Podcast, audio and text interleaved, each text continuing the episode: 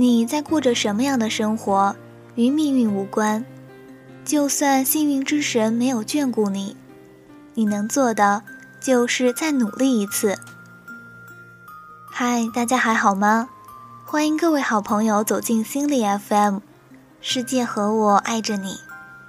我是主播暖朵，愿用我的声音温暖你的耳朵。接下来，让我们一起分享一篇文章。我就是想再努力看看。作者：飞行官小北。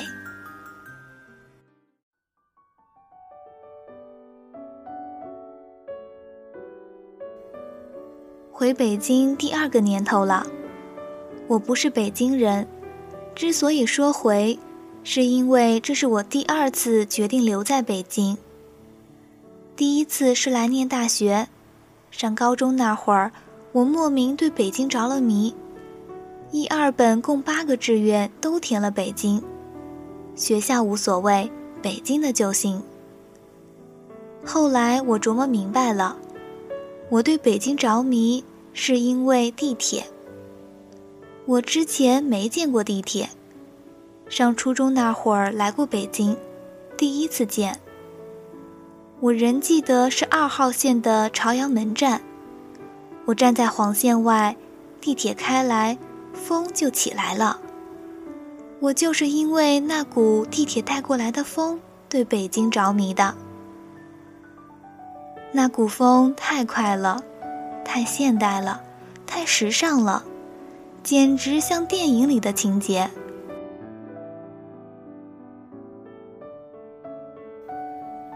再次回到北京是前年的十二月，到现在整整两年。这次回北京的原因没那么少年，反倒有些老性。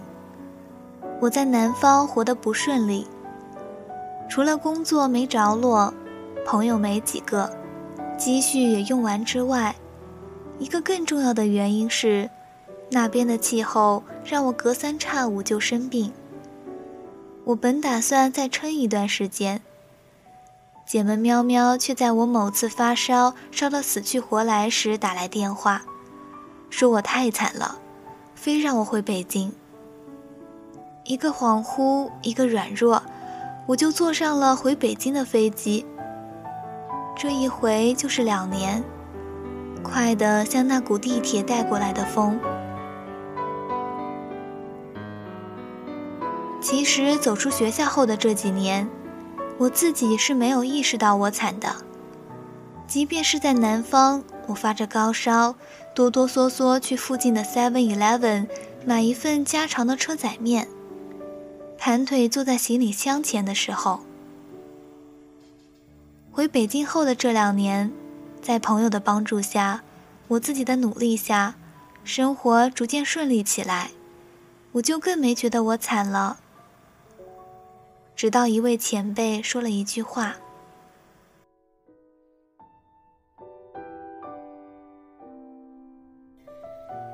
这位前辈之前想跟我合作来着，让我帮他写个故事，让我带着以前写的东西给他看。结果他不太满意，他说风格不太适合。我说没关系，说以后有其他机会要考虑我。其实我没觉得怎么样，当然有失落，但在合理范围内。过了大概有一个礼拜，我都忘了这茬了。前辈突然在半夜四五点发来微信，我一看，失眠了。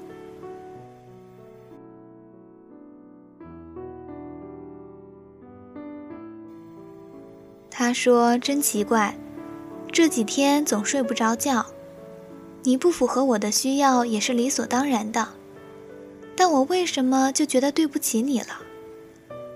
我说我没觉得受伤害啊，你想多啦，不过也不至于理所当然吧，做人不要太坦诚嘛。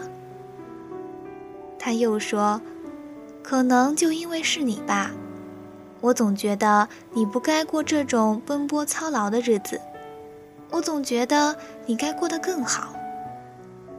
我说：“那你给我打钱吧，我把支付宝账号给你。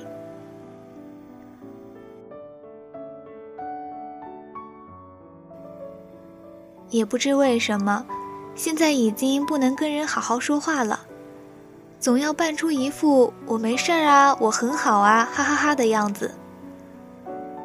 或许是不想让自己显得脆弱吧。细想一下，这种伪装又是有必要的。毕竟流露脆弱是件自取其辱的事儿，因为除了父母，没有人会真正在意你的苦难。可父母又是你最不能透露苦难的人，他们担心你的神情，比羞辱更让人难受。那是一种土崩瓦解般的心碎。但我不得不承认，听前辈说他觉得我应该过得更好的时候，心里确实委屈了一下，像是胸腔里有个鼓得满满的气球被人戳爆了。这个气球里装着我不去想，也不愿去承认的所有事物。是的，一个人过得好不好，自己怎么可能会不知道？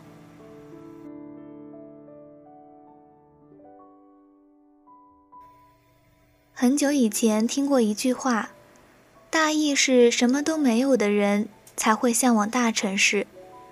因为大城市相对公平，这句话在我这儿是讲得通的。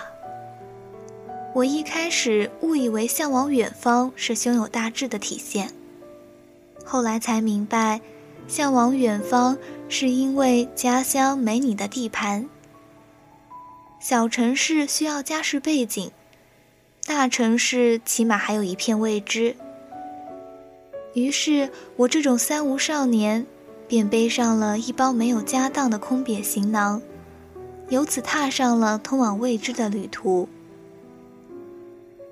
我属于天生愚笨的那种人。有一个道理，我在辗转了三个大城市后，花了三年多时间才想明白，才接受了，大城市也是大城市人的家乡啊。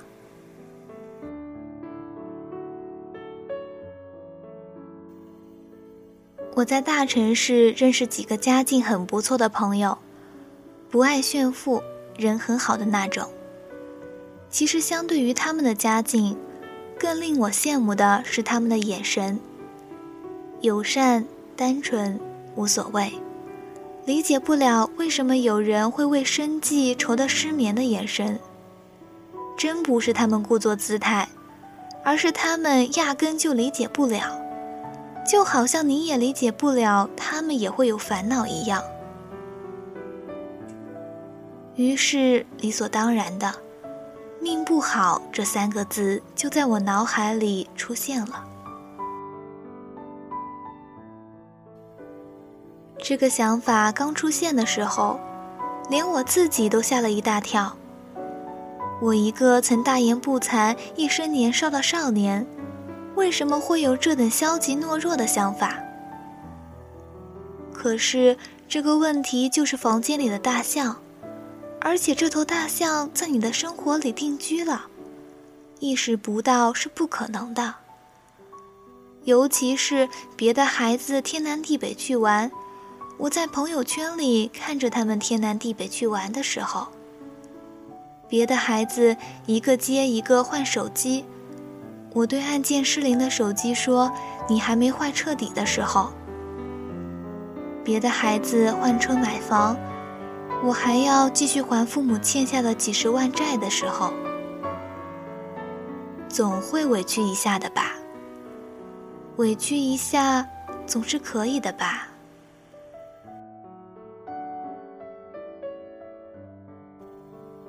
尽管委屈，但道理我还是懂的。那位前辈说：“我不该奔波操劳，该过得更好。”这样说是不对的，因为在这个世界上啊，没有什么是该不该的。你所得到的，你所失去的，就是应该的，不论天意还是人为。我尽力不去做怨天尤人的人，命不好虽然在我脑海中一闪而过，但万万不许自己说出口。即使我身边很多人都这样说过。和韩寒一个年龄层的写作者，说自己至今默默无闻是命不好；和马伯庸一个公司的工程师，说自己未能飞黄腾达是命不好；和李易峰一个节目的小艺人，说自己没能一炮而红是命不好。旁人听到这样的话，也只能笑笑。掂不清安慰他们说：“你不是命不好，你就是不够努力。”该算作安慰，还是落井下石？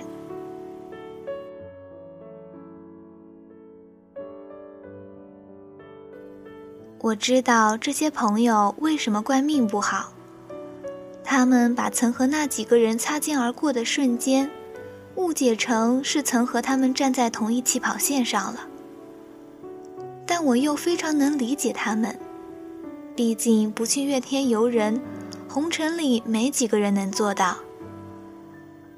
小时候看别人家孩子口袋里有糖，自己口袋里没有会委屈；七十岁见人家怀里抱孙子，自己怀里没有也会委屈。这种委屈在天性里是没有办法避免的。之所以说委屈不对，是因为在委屈过千万次后，知道委屈也没有用而已。道理我都懂，知道不该怨天尤人，但命不好这三个字，我还是没忍住说了一次。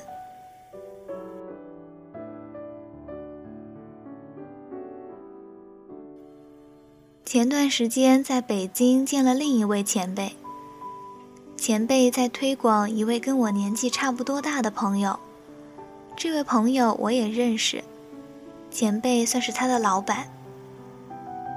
前辈问我：“你一个月赚多少钱？”我照实告诉他了。前辈很惊讶，说：“怎么那么少？我们那谁，我一个月给他是你的十倍。”我说：“真的吗？”啊，我说真好。前辈又问了一遍：“怎么那么少？”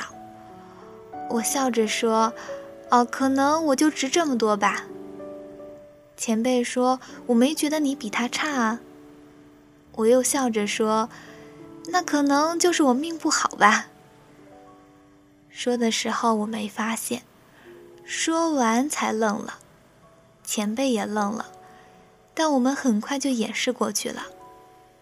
前辈转移话题。我也笑着接梗，但我笑的时候啊，咬着牙在心里发了一个誓：命不好这三个字，这辈子就说这一次了。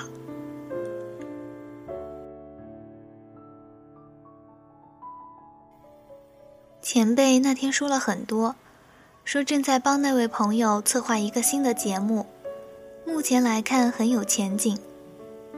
前辈说明年要为那位朋友准备一个新的项目，业内还没有人这么做过。我坐在一旁听着，笑着，说真好，说这样真的很好。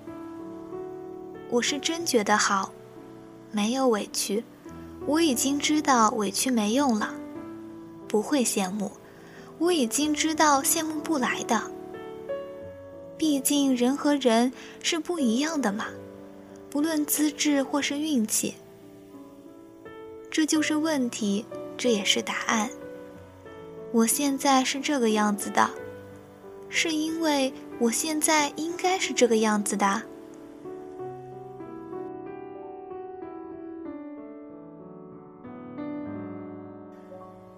但我说句不怕大家伙笑话的话。我啊，还是想再努力看看，看看能不能改变些什么。不是不信邪，也知道不一定能成功，但就是想再努力看看。不是想证明给别人看，也知道不一定有别人看，但就是想再努力看看。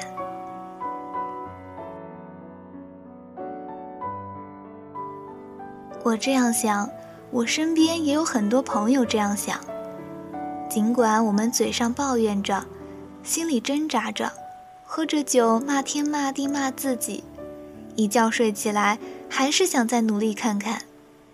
我一哥们，IT 男，最近准备创业，想钱想疯了，买打火机只敢买红的，说招财。除了工作就是看书，净看些管理学、消费心理学之类的书。他说他知道这种书聪明人根本不用看，天生就会。他说，但他不会。他说知道看了可能还不会，但看过才能甘心。我另一哥们，基层白领，面临成家，女方要房，父母凑钱把首付交了。某天他发现，他妈脖子上戴了十几年的金项链不见了。他妈没说啥，他也没说啥，只是躲屋里哭了三天。第四天拿起相机和朋友搞了个婚庆摄影。他说他要陪他妈十条金项链，让他换着戴。我身边还有很多这样的哥们。你说我们这群人是不是命不好？真不是，能选择的东西才有资格说好坏。你说我们这群人是不是笨？那还真是，笨到家了，笨的除了努力，别的什么都不会了。可我们这群笨蛋心里也都明白着呢，只能努力的人，要是再不努力，可就真的什么都没有了。加油吧！总之，一起，如果你愿意的话。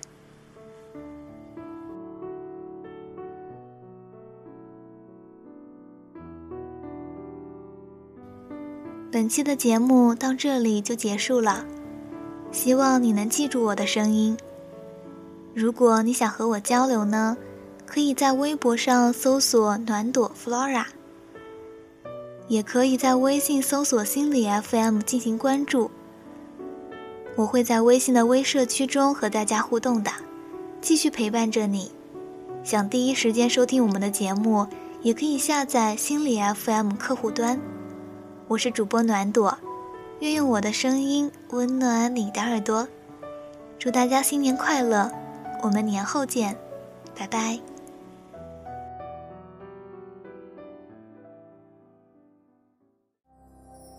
每种色彩都应该盛开，别让阳光背后只剩下黑白。每一个人都有权利期待，爱放在手心跟我。